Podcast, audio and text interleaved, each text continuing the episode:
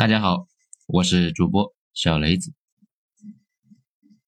今天我们来讲一下张居正没人救得了大明。文章来自于二号头目的九编文集。美剧《亿万》里面有一句话是这样说的：所有系统都将走向衰亡。有一种醍醐灌顶的感觉。咱们呢稍微举几个例子，大家来感受一下。最明显的例子，那也就是大公司。我早年呢天天都在纳闷，这大公司怎么就把自己变得这么臃肿不堪，人浮于事呢？写一行代码还要反复评审，那对应几十倍工作量的文档工作，而且呢浪费无处不在。此外，大公司里面还有比项目团队更大的知识团队，那各种大学的领导多得离谱。我以前一直以为领导泛滥那这个毛病呢是国企的，后来发现不仅国企，各种私企外企几乎呢无一例外呈现出这种状态。如果你们公司没出现这种状态，可能只有一个原因，你们还是小公司，再等等，等到足够大了，那这些毛病呢一个都不会少。归根结底，那这就是刚才说的那个问题，所有的系统都有走向高成本高损耗的方向。这就跟盖一栋楼似的，楼层低的时候呢想怎么花费那都行，甚至可能是整个公司只有一个施工队。楼层越高，考虑的问题那就越多，安全性、可靠性和稳定性成了最高的优先级。在公司里呢，越来越多的人和盖楼那没什么关系，施工单位那反而成了次要优先级。就随便一群人呢，都可以对施工单位指手画脚，直到组织臃肿不堪。组织在死之前要拼命想办法给自己弄到更多的资源来对抗成本和消耗。但如果资源不足以压制这种消耗，很快呢就废掉了，大公司轰然倒地。既然大公司问题这么多，那为什么还要存在呢？因为他能做的事情小公司根本做不了，但是呢公司大了，又紧着就会出现其他的新问题，比如官僚化、人浮于事，这些问题啊处理不好，最后把公司给拖垮了。从这个角度看，三百年王朝周期率那就非常的清楚了。首先来讲固有矛盾。这一开始啊，王朝这个系统上线的时候呢，往往是经历过战乱，这人口也不多，土地资源那也足够，内部矛盾呢也小，管理层内部大家依靠革命期间的友谊，那就可以对系统进行指挥。这个呢就像极了那种创业团队早起的一个草台班子，也有点像南方那种家族店，老公是董事长，老婆是总经理兼财务，那几个小兄弟啊去当分店的店长，老丈人管保安，小舅子是司机，小姨子呢去做会计。但是啊，系统运行了一段时间，随着业务扩大的问题那就一大堆。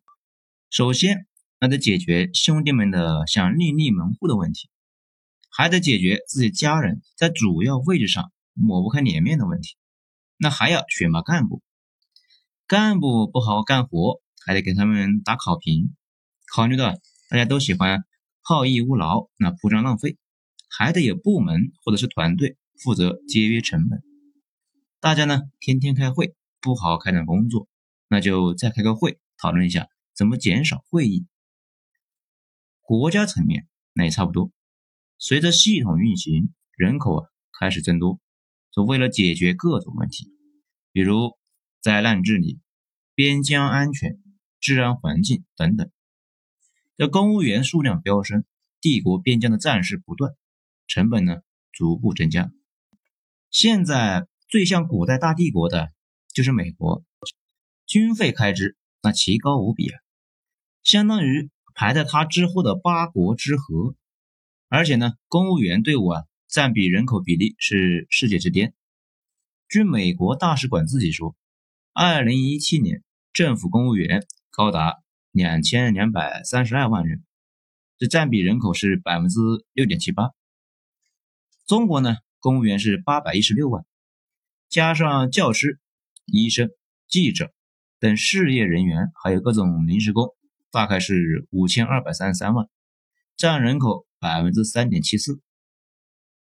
再回到明朝呢，也一样，由大量的基础设施建设，比如修桥、搭桥、修路、修黄河，而且呢，桥和路那修完了不是说没事了，还需要日复一日的一个维护，还需要呢在北方和西南维持大兵团，防止啊北援南下。帝国内部啊又得维持大量的官僚和吏序，那比如宋江那种衙司，萧何那种看库房的，还有六扇门这样的捕快机构。而且呢，明朝有个奇怪的问题，也就是税收。我们都知道，征税一直呢都是个大事。对这个事的理解最深的，那就是美国人。有句话不是这样说的吗？世界上最危险的四件事情，在美国偷税漏税，在中国贩毒，在俄罗斯当人质，在韩国当总统。美国人呢，这从一开始就把这个事情当成一个头等大事来看待。他早年日常开的小坦克是征税，到现在呢，美国 A R S 那都是最活跃的执法力量。明朝恰好相反，明朝的税率一直都是非常非常的低。黄仁宇那说啊，农业税大概呢不到 百分之十。 大家可以注意一下，整个中国历史上这么低的一个税率那都非常的少见。商业税那更是不到 百分之三， 一年大概是三百多万两的一个总额。那要知道，跑到南方的南宋小朝廷，商业税竟然高达五千万。明朝重农抑商，这原来啊就是给农民收重税啊，不知道农民吃了后啊惊不惊喜。那整体而言呢，明朝的农民和美国的黑人差不多，政治上啊地位是最高的，但是呢，要钱没钱，要权也没权，实际上那地位是最低的。商人们呢，跟什么似的？那说是士农工商，那地位最低，人人呢可以嘲笑，但他们呀，一个个富的是流油，吃香的喝辣的，把自己的孩子送入政府，这要钱有钱，要权呢也有权。更奇葩的是，明朝这个税呢后来是越来越少。这个呢也是黄仁宇的十六世纪明代中国之财政税收的一个核心观点。农民出身的朱元璋那目睹过元朝官僚啊把这个老百姓往死里逼啊，他担心明朝的官僚们折腾老百姓，要求不准加税。他的说法叫定额税收。但是呢，很快出现一个新问题，也就是那个绕不开的老问题，地主大量的兼并土地，农民呢跑去地主那里面去当佃户去了，或者干脆去养蚕烧瓷去了。明朝的时候，全世界的丝绸和陶瓷那基本都是明朝生产的，工商业空前的繁荣，大量的农民被吸收到手工业里面去了。那这些农民这个土地啊，上报的时候经常说是荒废，那其实是兼并到地主家里去了。地方官呢也懒得去管，或者、啊、他们来说就是一个受益者。比如在松江府，最大的地主就是当朝首辅石阶他们家，这谁敢管呢啊？所有系统到了晚期呢，有个特点，就是所有的利益都会板结成一块。基层他直接能够捅到上层去，这就跟《西游记》里面的剧情似的，几乎每个妖精的背后啊，那都有后台。这呢，也就出现一个奇怪的事情：明朝建国一百多年，税收不但不上升，那反而下降了。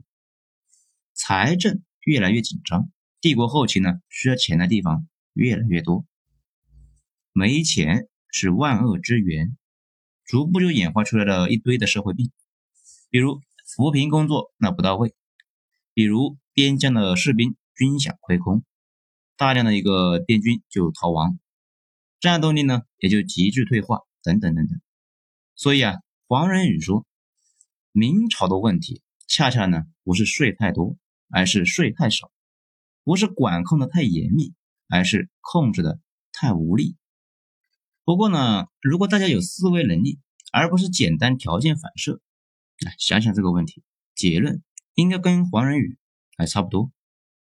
税收是一个辩证的东西，如果税太重，大家呢自然是不愿意去干活的；但是税太低，又没法搞到一些基本的公共产品，那比如修路、水利、治安、法院啊等等等等。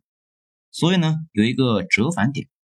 现在啊，一般认为 百分之三十 那比较凑合。世界银行计算过，我国在二零一八年财政除以 G D P 那大概是 百分之二十八点七四， 美国呢是 三十一点一四， 这也就是中美那都是 百分之三十 左右的 G D P 交了税了。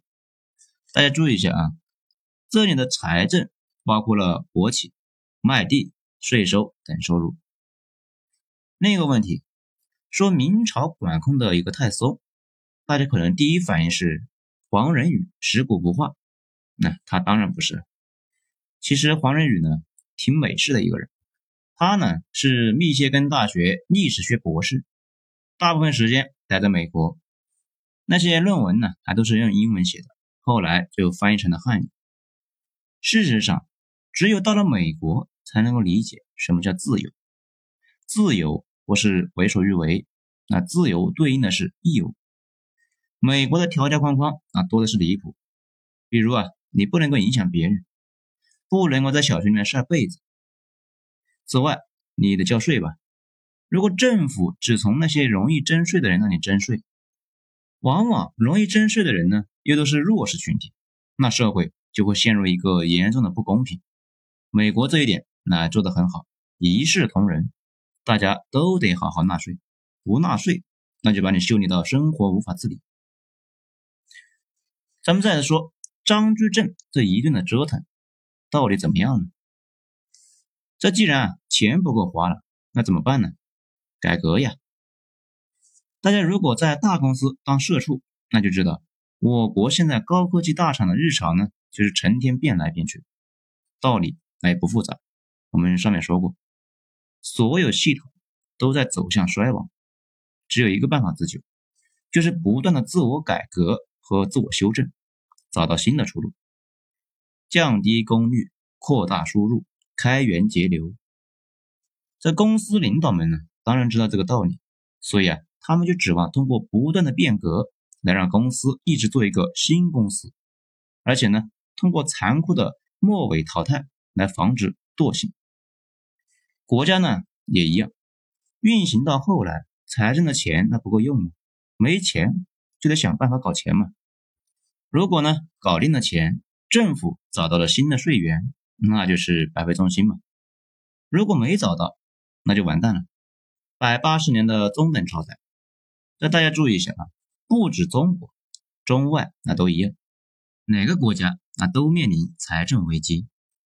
英帝国呢那几个最伟大的创新。啊，比如中央银行、国债制度，啊，都是为了解决财政的问题而想出来的。后来，英帝国也是亡于财政危机。二战之后，英镑那不行了呀，英帝国那就跟着就解体了。现在呢，剩下了一个大不列颠和北爱尔兰，现在连那两个那都养活不了了。等将来北爱和苏格兰走了，那就剩下小不列颠了。明朝那确实呢有过好几次改革，思路啊也差不多，毕竟太祖说了税率不能变，那就找找看土地跑哪去了。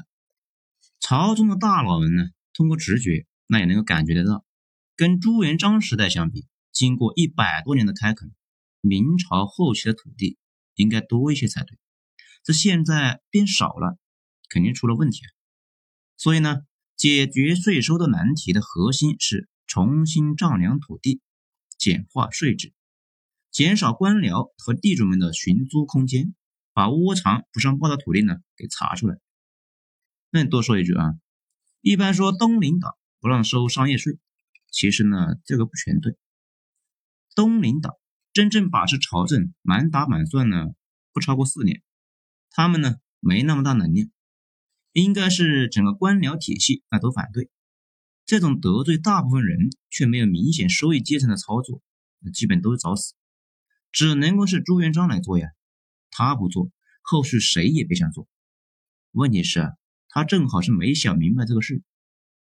太监们呢倒支持商业税，因为太监都是贫苦出身的，那这个不贫苦谁会积极主动的去要求自宫呢？他还征商税跟他们没有利益关系，他们一眼就看出来那个玩意儿才是治本的办法。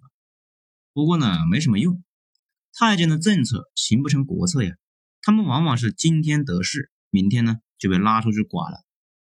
那这种情况下，丈量土地、简化税制就成了一个明朝高层的一个共识，早在一一五三零年那就被提了出来，整套体系的改革思路那也基本成型。此时明朝已经建国一百六十二年，财政问题已经把整个国家呢逼到了必须做点什么的地步了。需要注意的一点是，改革方案是一五三零年提出来的，距离张居正全国推行那还有半个世纪。有了改革思路那不代表能够推行，普通的官僚呢没这个能力啊，动作太大了，阻力那也大，利益阶层更是盘根错节。儒家的知识分子们肯定会拿出扰民的这个观点来百般阻挠，官僚们呢讨厌所谓的变革。那个英剧士大臣这里面呢就有非常好的理解，官僚都是在野党，他专门捣乱的，普通人呢搞不定这个事情，那还得某人来操作。明朝的前后啊有好几个某人都在推动一条鞭法，最早的那个叫张聪，后来张居正主持改革的操作呢和他差不多，基本是沿用了他的思路。这个人跟皇帝的关系那还不错，读过明朝那些事的小伙伴那应该都知道，这个人跟皇帝并肩战斗过，因为士大夫逼着皇帝认爹嘛，皇帝呢不同意，张聪就站出来从法理角度那跟大家辩，成绩啊非常显著，非常得皇帝的信任。这个人能力强，心气足，长期那是位高权重，而且、啊、当了三任首辅，操盘了一大堆的改革，其中就有清查土地，不过呢推行不彻底。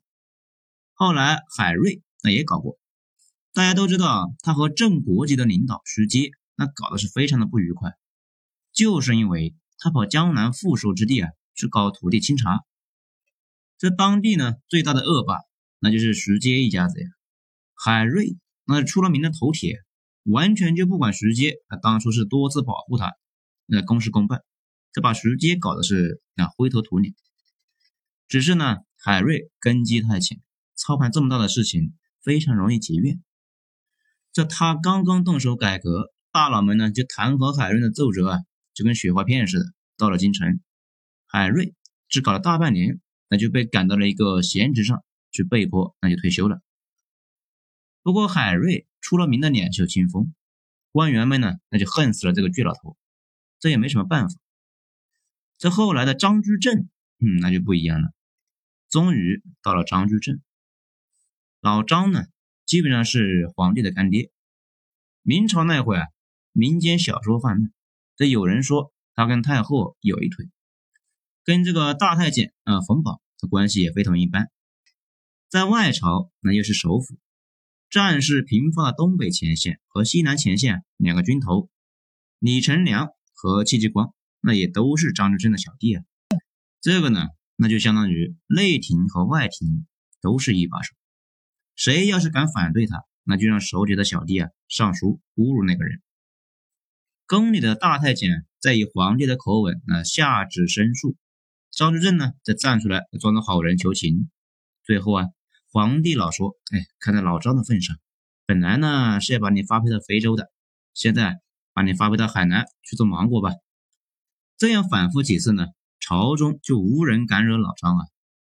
于是张居正在一五八一年，也就是一条鞭法诞生了半个世纪之后，借着权倾朝野的势头，下令啊全国推行。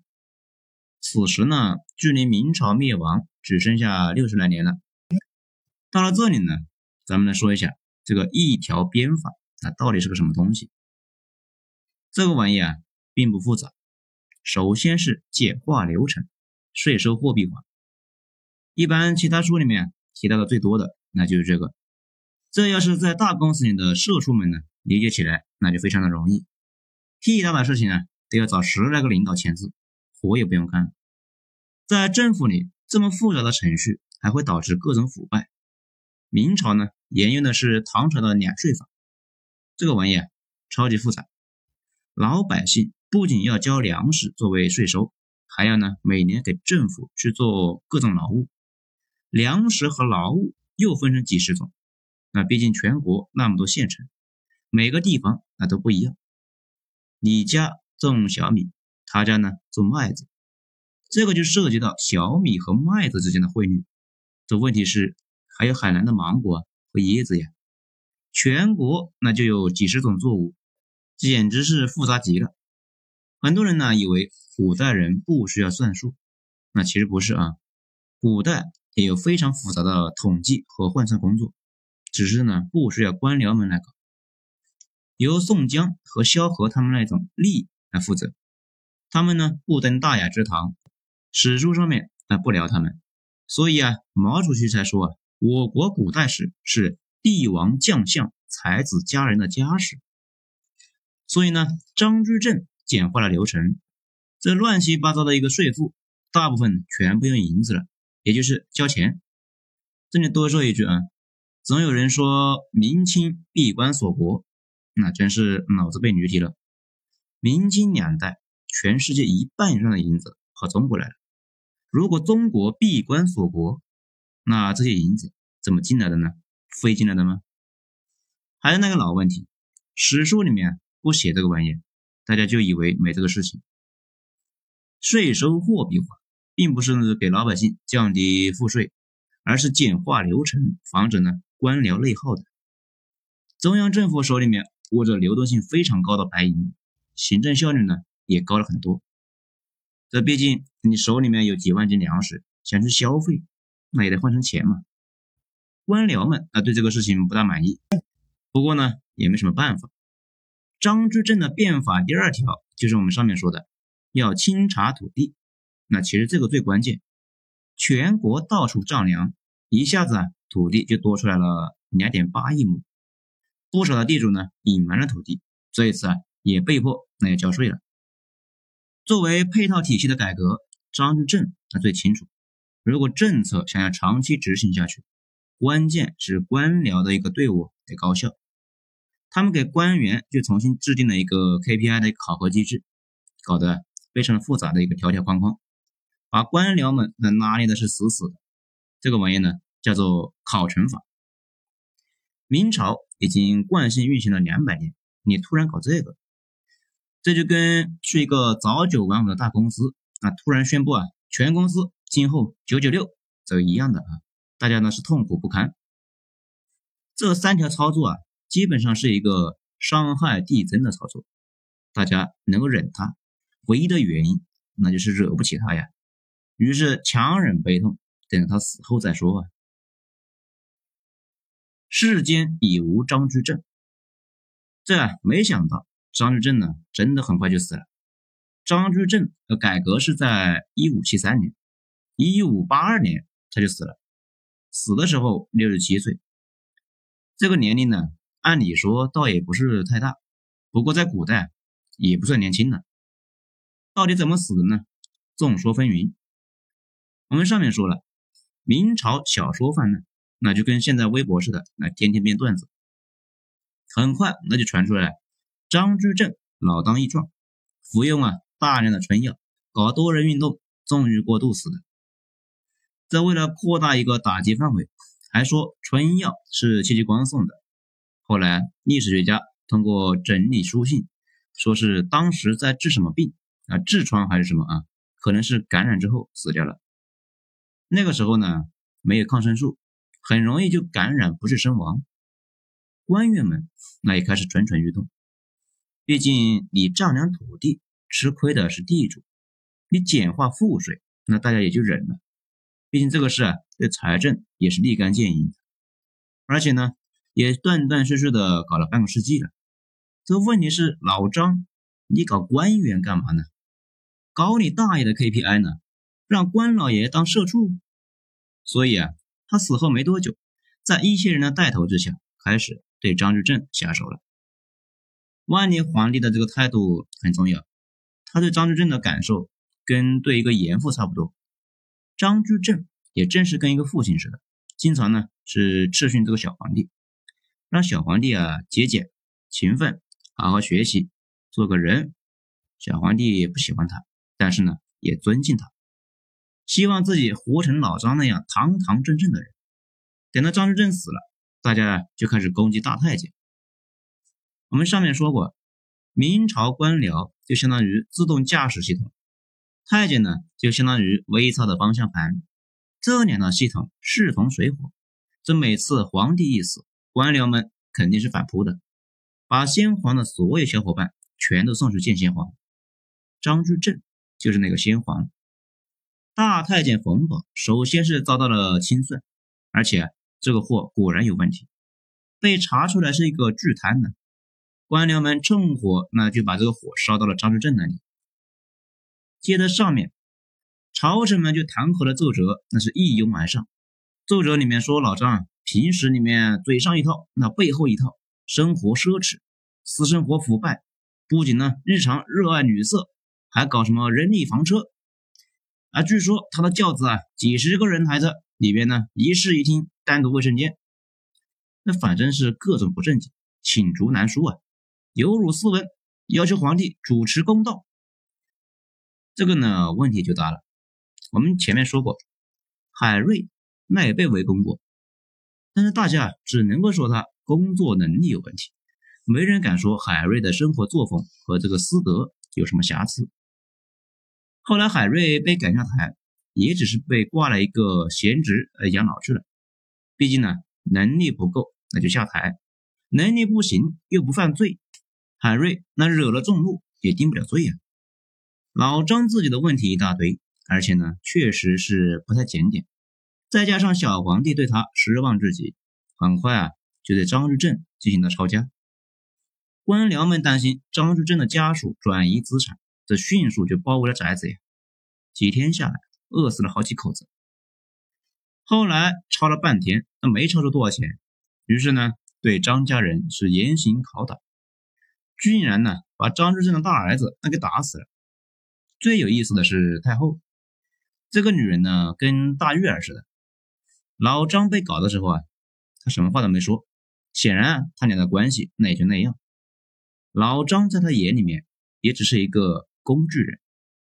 最终呢，死了不久的张居正被彻底的扳倒了，被批倒、批臭，踩上了一万只脚。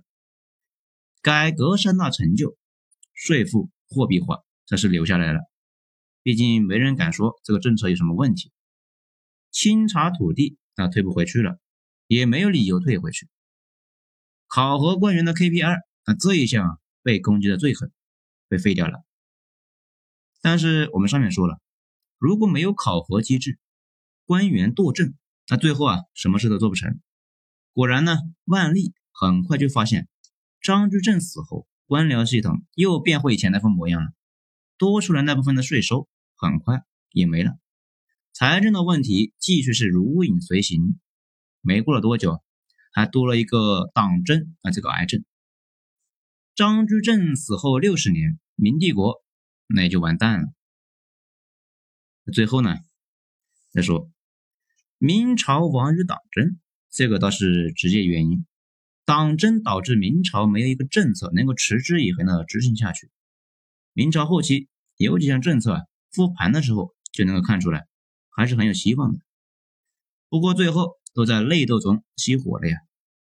明朝的朝廷就像一个沙雕施工队似的，盖的楼呢都缺个底，明朝不亡那都没天理啊。其次是财政，明朝改革之后，财政只是赚了好几年，那很快又不行了。财政的一个崩溃，导致呢边军大范围的反水。大家知道那个戚家军吧？这支部队到哪去了呢？非常的惨。这支部队呢，后来因为朝廷欠饷的问题啊，就向这个朝廷讨要薪水。后来啊，最后三千人被加了一个罪名，全部给诛杀了。明朝后期，基本所有的问题都和钱有关。裁撤公务员里的临时工，那导致了李自成反了呀。军队发不下去军饷，导致军队就变成了乱军，到处是打劫，秩序呢是进一步混乱，最后乱的是不可收拾。国家层面的财政问题几乎是所有问题的根源。大家可以看一下美国，那现在很多问题本质呢也是财政出了大问题。比如美国这两天呢突然举出了一个牌子，上面说的奥斯汀市警察经费削减了，让市民风险自担。这个也是有生之年的一个系列哈、啊。我们之前有讲过，俄罗斯的石油其实呢在俄罗斯的 G D P 里面比重并不高，但是对俄罗斯的财政的重要性却是压倒性的。这也是为什么普京豁出去了，那也要修理那些支持过他的寡头。当然呢，这最后讲这些呢不是为了嘲笑一下美国和俄国，而是呢我们自己一定要警惕走的那一步。毕竟明朝的这些问题啊，还会一再出现。这玩意呢，比历史的周期率还要猛。我们只要确保别出在我们这里就可以了。好了，今天就讲这么多，咱们精彩下次接着继续。我是主播小雷子，谢谢大家的收听。